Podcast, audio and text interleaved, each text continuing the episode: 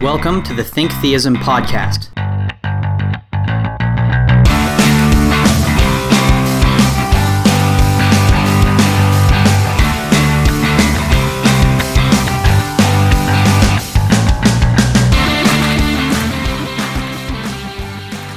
Welcome to another episode of Think Theism, the podcast from Ratio Christi here at Texas A&M. My name is Zach. I'm joined by co-host and electric sheep veterinarian Andrew Robbins. Hello. Today we're joined by a very special guest, Dr. Neil Audenaert, Texas A&M class of 2001. Neil has worked on a wide range of projects in computer science and digital humanities. Some of these projects include the Special Divine Action Project, sponsored by the Templeton Foundation. Additionally, he is a founder of the Institute for Digital Christian Heritage, and most relevantly, he has served as our chapter advisor here at Ratio Christi for the past couple of years. Neil, how are you doing today? Hey guys, I'm doing really well. Thanks for having me on. I mentioned your class of 2001. Uh, you've been around here at College Station for a while. Uh, what do you do? So I've been in College Station for for quite a long time. I guess I showed up t- 20 years ago this year. Um, I've been working for a group most recently called the Texas Center for Applied Technology, and I'm a senior software engineer and, and uh, research engineer there. I do a lot of software development. I lead some teams, do some project management work, and I've worked on everything with with TCAT. I've worked on everything from veterinary diagnostic medicine, um, some some global One Health initiatives looking at how the health of humans and inter- animals intersect, as well as as continuing some of my digital humanities research that I did in graduate school here. I know what one of those words means, humanities. What exactly is the digital humanities? Surely you also know what digital means too, but but you put them together and, Yeah. it, and it sounds like like somebody's making a bad joke. I think.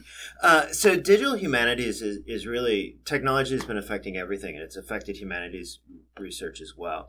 the The digital humanities field is is really interested in thinking through how we can use technology to support. Uh, research within the humanities field, so fields like history, archaeology, philosophy, um, textual studies, as well as so both how do we extend the research methodologies that are available to those disciplines, as well as how do we take information within those fields and present it to people in, in new and interesting ways. And I, and I think maybe a couple of examples are, are helpful here. So, so there's there's a whole host of different projects, but but um, one one in particular that I've that I've seen recently. There's this guy named named Bill Endres up at University, currently at University Oklahoma University, um, who's been working to use multispectral imaging and 3D data capture to digitize some some old kind of medieval gospel manuscripts. So he's really interested in looking at seeing the warps warpage on the page so that you can get in and analyze these as well as using multispectral imaging so that you can get at you know not just the, the words that are easily visible on the page but also the kind of the history of changes and the scribal notes in the margin that may have been damaged over time and things like that. So so there he's using technology and, and some fairly sophisticated technology to to support kind of traditional humanities questions. What did these old books say Another one that we used kind of on the on the representational side, one of the projects that I was involved with in graduate school was looking at, at Don Quixote. So Don Quixote is, is a book with that's been republished in many different illustrated forms over the years. And so the Texas A&M University Libraries went out and acquired something on the order of, of 1,400 volumes of illustrated editions, so different different books with lots and lots of illustrations. Scanned all those illustrations, added a bunch of markup. So, so an art historian went through and described what's significant about each of those. And now that we've got these, we, uh, gosh, it's it's well over hundred thousand images. You can think about new ways of presenting Don Quixote, where where maybe we can look at a particular episode and see a visual history of how people have interpreted that work. Whereas if you were thinking about maybe maybe let's say you, you thought Don Quixote was great and you wanted to publish a tabletop book of all the illustrations in Don Quixote, it's going to be really hard to put 100,000 images on, on your coffee table. and if we could put 100,000 images on your coffee table, you've got no hope of doing anything useful with them. Uh, one of the additional projects, I, I guess this fits under the umbrella of digital humanities, is the Special Divine Action Project. Uh, I know that you've been involved with that, and um, and also as a result, you've been able to bring in Andrew Pinsent a couple of times to A and M, who has also been helping uh, with, with that project. Uh, so what what's going on with that? Yeah, so the Special Divine Action Project was a project that I had. I've been talking with a guy named Tim McGrew, who's a professor of philosophy up at Western Michigan University, and and and through that got in touch with uh, Dr. Andrew Pinsent, Father Andrew Pinsent at, at Oxford. And basically, the, the big question that we're ans- asking with this is trying to think a little bit more about the subject of, of miracles and, and more than just miracles, all forms of divine action. So, grace, inspiration, miracles, and providence is kind of the four categories that, that we talk about on that project. And that, that looking at that from a from a scholarly perspective because, because for the longest time basically the the conversation within academic environments has been David Hume said a long time ago that miracles weren't possible and that's the end of the story. Well, the the story actually turns out to be a little bit more complex than that. So what we wanted to do with this this project is to take three, four hundred years of conversation, starting in, in roughly the 1600s, as you begin to see this transition toward modern science and say, what does the belief that God can act in the world, how does that intersect with changing ideas as we see the rise of modern science and scientific methods? And what we've done with that project is we've gathered about 2,000 digital books where the, the team in Michigan is under the direction of, of Dr. Tim McGrew is, is working on adding editorial comments and, and putting some scholarly context to those books and then we've made them all accessible via via the project website at, at specialdivineaction.org and so in addition to just taking this historical material of roughly 1200 different authors 2000 or so different different volumes of material and we've also tried to set it in light of contemporary discussions on special divine action uh, in, order, in order to kind of broaden the conversation. So so people think about God acting in the world, and the first thing we think about is miracles, right? But he, but he also acts in other ways, right? He inspires artists. He pur- purportedly he inspires artists. He he could um, provide just divine providence in people's lives, right? So so one way in which God's action in the world has been thought of is God um, directs the course of your life without you necessarily knowing where it's going, right? We talk about these in in everyday conversations. Um, both in right both Christians and non-Christians talk about things that look like divine action. So just thinking about how can we make these conversations a little bit more formal and a little bit more structured. So is all of that content currently live? So all of the material is currently live. The team at both um, the team at Oxford, which is kind of responsible for uh, updating the uh, contemporary content and, and kind of cataloging all the different ways people are talking about special divine action, as well as the team at, at Michigan that's working on the historical database. They're still working on on the, the content for that, and and candidly, I think they're going to be working on the content of that for, for quite a while now. There, there's a lot of material to go through, but the site itself is online. There's there's a basic search engine, so you can get access to these these two thousand different volumes, as well as kind of some starting points on the side, so you can see okay who are the primary people people to start working with. Um, and so there's, there's quite a bit of material that's already available on the site. There are a few warts left as, as we're kind of moving toward a, a production release probably toward the end of this year. And have you read everything on the database yet? I have not, um, but but the fascinating thing is is Tim, Tim McGrew has. Uh, so so Tim McGrew, this, this kind of emerged out of his real passion, and and he has he's he's read it and he has, has just internalized a, this tremendous amount of material. It's it's it's awesome talking and interacting with these guys because because Tim Tim's a philosopher. I'm a computer scientist. Tim's a philosopher. Tim and Andrew are philosophers, and uh, T- Tim's specialty is kind of this this history of science in the 1600s forwards Father Pinsent is specializes in Aristotle and Aquinas. So between the two of them, you've got like two thousand years of history in, in, philosophy, and and Tim in particular will just you know you're having a conversation with him, and, and he and he like says, okay, author, book, page number says this, and you're like you're just that's that's just disgusting. I, I have no idea how he keeps it all in his head, but his, he's he's just encyclopedic in his in his memory. So basically, the Special Divine Action Project is Tim McGrew's brain, but on the internet. pretty much, pretty much. And right, and and and and I won't, I won't, I won't belabor this, but there are actually some interesting. Um, there's some interesting scholarly article uh, arguments to be made from from kind of a digital humanities method as well about how do you do data collection and not just trying to grab lots of stuff and put it online, but trying to contextualize that. So trying to take the the editorial expertise that somebody like Tim brings to the table from you know more than a decade's worth of intensive analysis of this this material and trying to help communicate that effectively. So, do you think this would be a, a tool that maybe the the layperson interested in apologetics might be able to use? Definitely, uh, we definitely want to make sure one of our target audiences is making sure that the uh, the the intelligent non-specialist I think was the term that went into the grant documents. But somebody somebody who's really interested in learning more about this, uh, but doesn't necessarily have a background in philosophy or or, or history of science and issues like that can get in find the historical material find some of there's there's also a number of videos online as well as so videos from lectures videos from a class that tim taught um, and get get a hook into the material, get a kind of hook into the material and the context from the the the essays and the videos and and the lectures, and then go read the primary source materials. And and I think with with um, it's really geared toward people who are kind of specifically interested and, and want to do that, but it's definitely accessible to, to everyone. Speaking of people that are interested in apologetics, you've been very instrumental in these past few years here at the Texas A&M chapter of Ratio Christi, particularly uh, with your connections specifically to Tim McGrew and uh, Father Pinsent.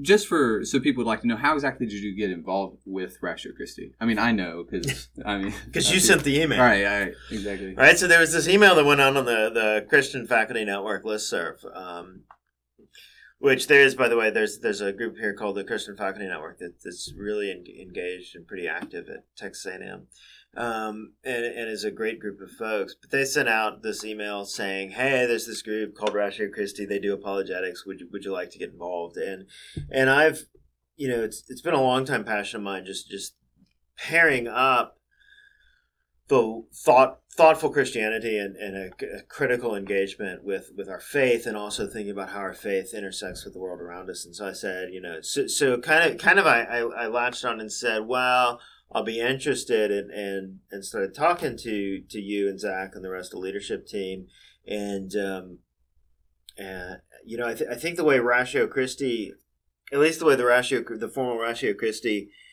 documents envision the the role of a, a chapter director is, is, is quite a lot more than I was I was really able to sign on to, but but uh, mercifully I didn't really have to because I think the the leadership here Texas A&M is, is really fabulous.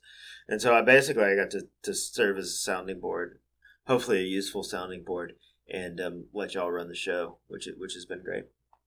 One of the really instrumental things that, that you helped to bring about, um, and something, one of the passions you actually instilled in me is the relevance that Christianity has with uh, race relations in, in the United States.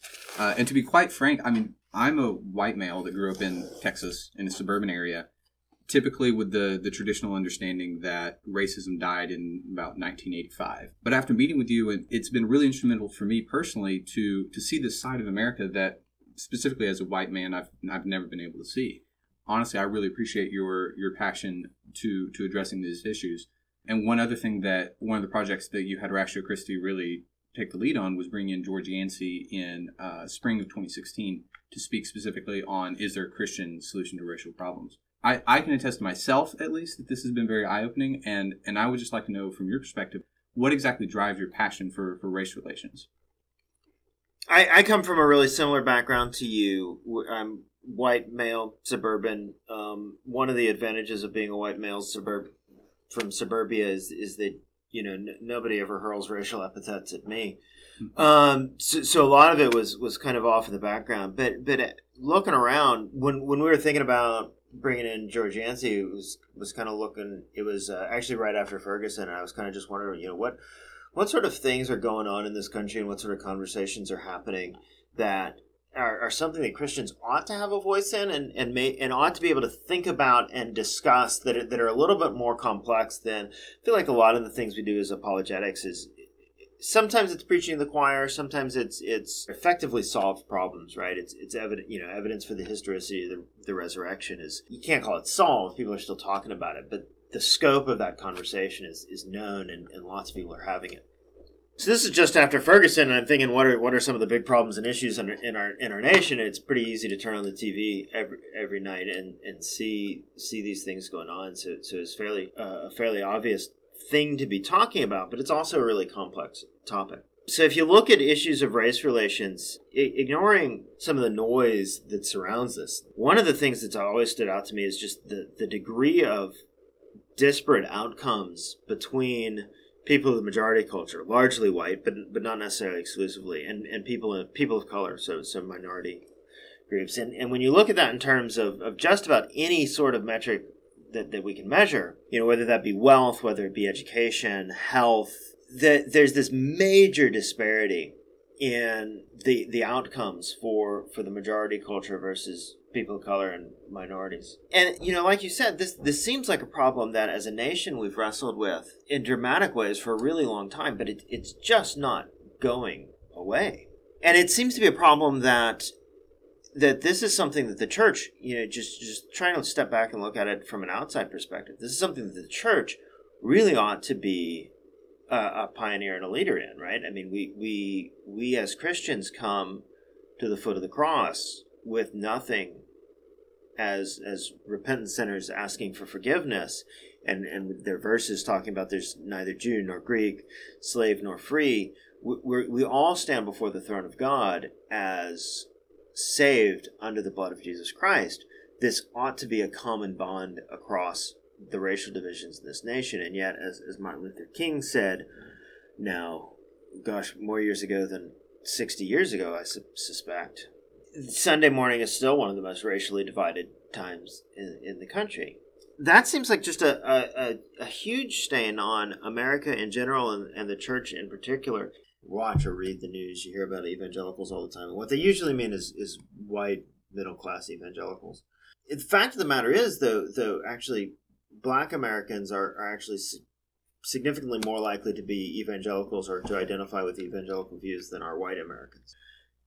I think white evangelicals and black evangelicals ought to be getting together under their shared identity and shared values in Christ and having conversations and, and really serious and really hard conversations about the all of the other issues that, that tend to divide us.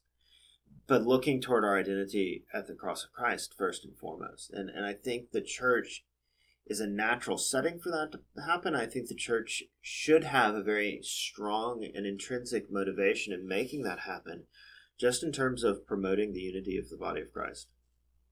I guess my, my real passion here is saying, first of all, just recognizing that, that there's a problem. We spend a lot of time in this conversation trying to assign blame, cast aspersions on the other guy's solution because it won't work. And I guess I, w- where I'd really like to start off with is to, is to first just acknowledge that we have a problem and it's a real problem. The, the causes of this are complex. The solutions to this are, are obviously very, very hard but let's start off finding some common ground and saying we've we've got a problem and let's have just honest conversations about how we can move forward and disagree but disagree amicably. You mentioned there uh, the very common passage from galatians about in christ there's neither male nor female uh, greek nor jew all are one in christ.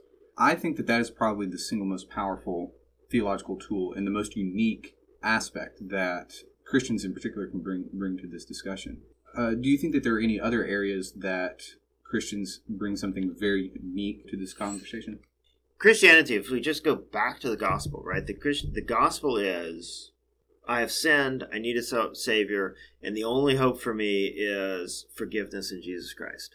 I think that structure, frankly, is is one of the things, the conversations that needs to be had in in race relations as well. Okay, so I said I'm not going to assign blame. Here, I I am going to assign blame because some of the blame is actually really really easy to assign. There were a bunch of ships, and we brought a bunch of people over to this country to be slaves. There's been an incontrovertible history of oppression, right? From from slavery to looking back in the 60s, 70s, thinking about redlining, where people in the black community were simply excluded from buying houses in specific areas and were excluded from getting access to loans. They kind of served to create systematic problems within culture, within wealth acquisition, everything else like that. So, given given this history of really explicit oppression, there's nothing that that white America can do to make up for the harms that have been caused.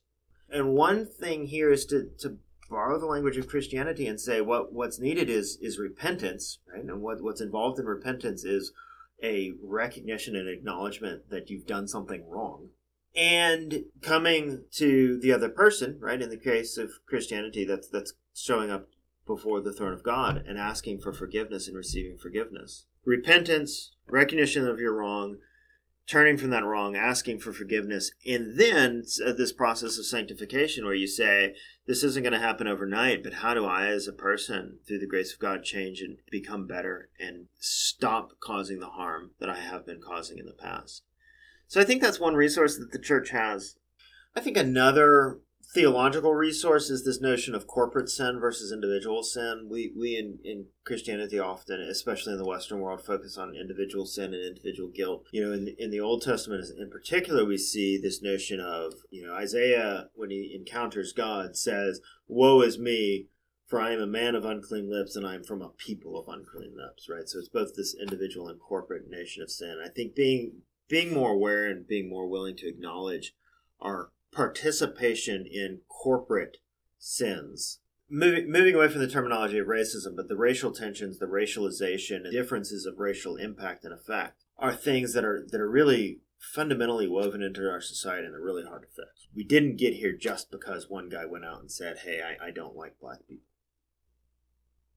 Uh, you've also mentioned that Christians need to be active and vocal in public life in general. Uh, one of the most interesting things that um, I heard from you was how passionate you were about Christians being involved in foreign policy, which is something that I, I never really thought was was that much of a religious issue. So I'm curious, what what do you see as sort of the balance between this? How does a Christian properly bring their faith into public life? Perhaps maybe interact a little bit with this unique American idea of the, you know the separation of church and state. As Christians, presumably we believe Christianity is true, and we believe that it, that it's true in significant ways. And if Christianity is true, I, I feel like it's something that ought to be affecting how we see and understand the world. So there's a lot of talk about how, as, as Christians, we ought to live good, moral, abstaining lives. We ought to not bribe people. We ought to not do horribly unethical things, and all of that. But I, but I feel like you know, if, if Christianity is true, it, it probably ought to have a relevant voice in some of the most pressing problems that we have in, in the world around us. The flaw that evangelicals in particular have stumbled into is to kind of apply this naive let's let's take the bible and, and read it as if it were the wall street journal and, and just try to apply it into public affairs of today. I think that's really the wrong approach right? The right approach is to think in, in really deep ways about the theological foundation that scripture lays out and say how does that relate to all of the stuff that's going on in the world around us, right? So you mentioned you mentioned foreign affairs. There's there's a man who unfortunately his name his name I, I forget right off the top of my head. He was a graduate of Wheaton College. Served initially as a missionary in Thailand and subsequently left the mission field, came back, and, and started getting engaged in political life. So he was initially working with the, the OSS in World War II to coordinate some of the U.S. resistance in Thailand and Southeast Asia to the Japanese. But then was also heavily influential and involved in the discussions leading into the Vietnam era.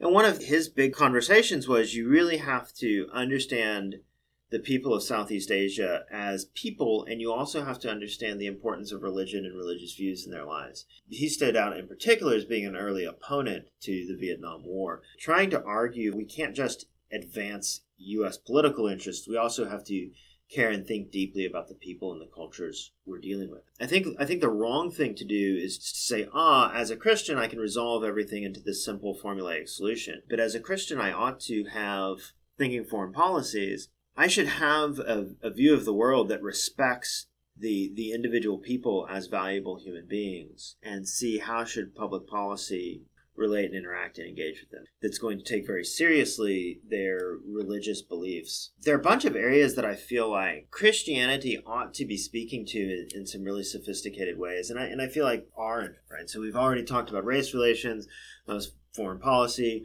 urban planning the way we design our cities has a, has a tremendous impact on how people live. Are we are we really just maximizing land use and, and economic growth and economic value for people? Or are we trying to create communities where lots of different people can live and where we're not just throwing out and destroying communities who've lived there because we as as developers come in and look at it and say ah i can increase economic value by just decimating this community that's lived here for three generations I think economics is a really fascinating set of questions where all of your modern economies are based around a debt heavy model. And yet, Christianity and Islam both have been very hesitant to accept debt as a legitimate means of financing things, right? And I, and I don't mean to suggest that we go back to, to the days in which Christians said debt is completely illegitimate.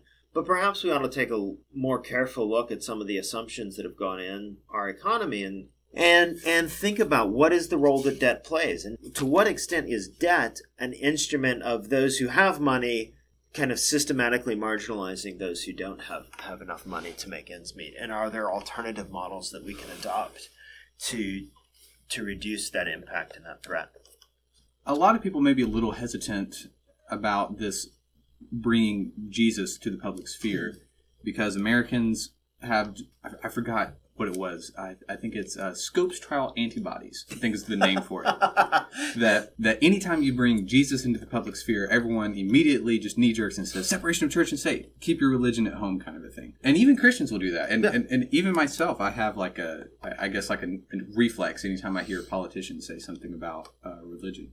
Uh, so I'm, I'm curious, what what do you think might be a a balance for a Christian who's in public life. Yeah, well, so Scopes trial antibodies, I think, is a, is a fantastic way to to talk about that. So, so one, one of the digital projects I've been on has looked a little bit at the, the history of the fundamentalist movement, and one the Scopes trial is a particularly interesting turning point because it was at the Scopes trial where where you had there, there's this interesting transition in which the fundamentalist movement has always been kind of augmented toward popular, accessible arguments for Christianity. You know, the Scopes trial, you move from having these these kind of arguments take place in long form, long form articles and and more academic treatment of the subject to arguing issues in the newspapers and in headlines, right? And, and you see the the culture war of the '80s kind of picking up on some of those strategies.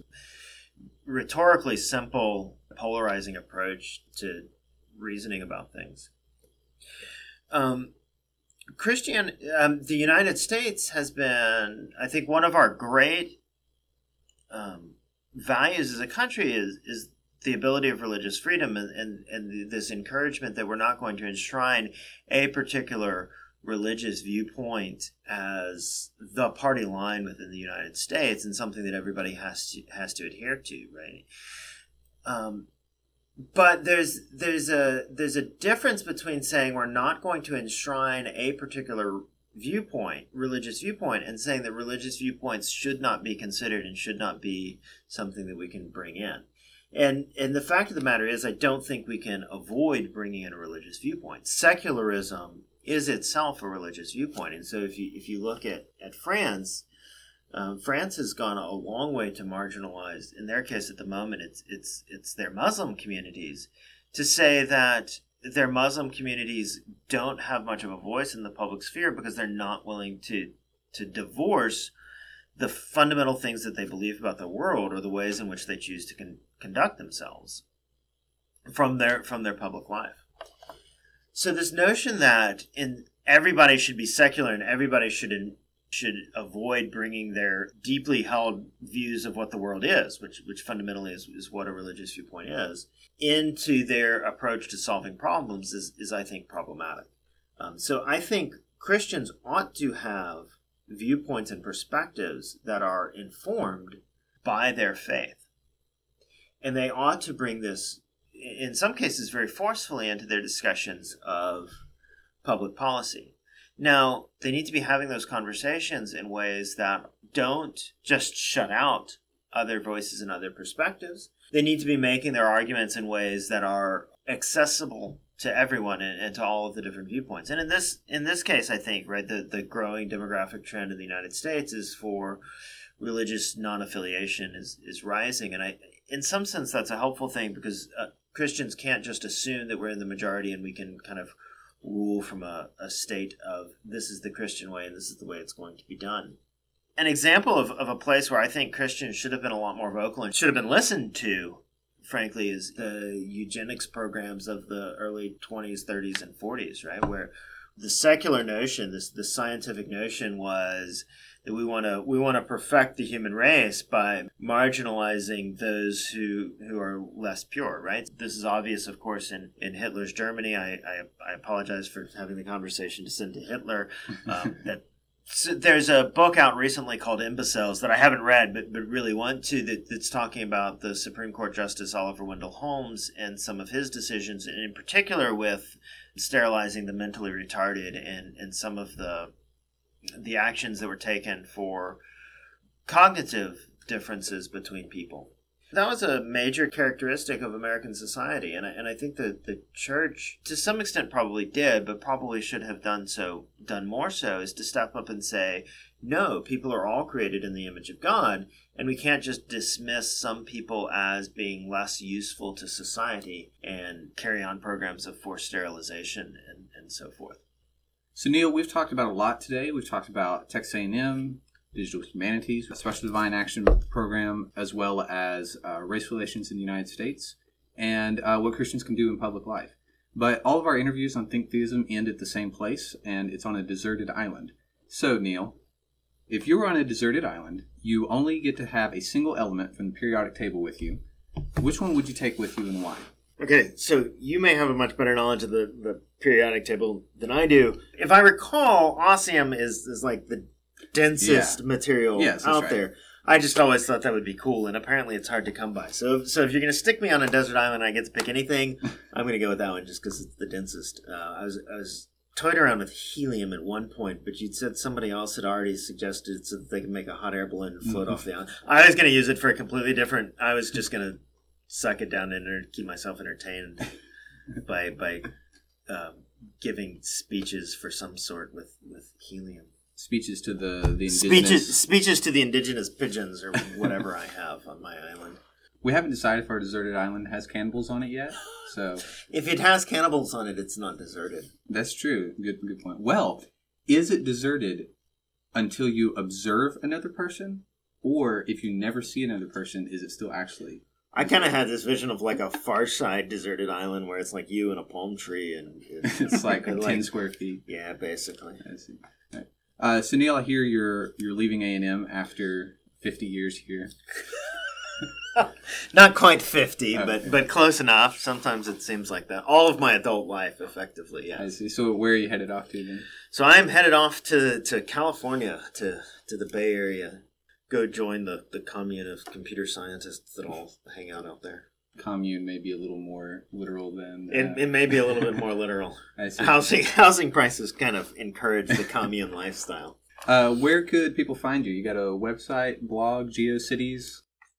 Uh, no, shut down the GeoCities account. Uh, there's there's a website that is audenaert.org, a u d e n a e r t dot o r g you know, Facebook is this wonderful device. You can search in Facebook and you can find me there.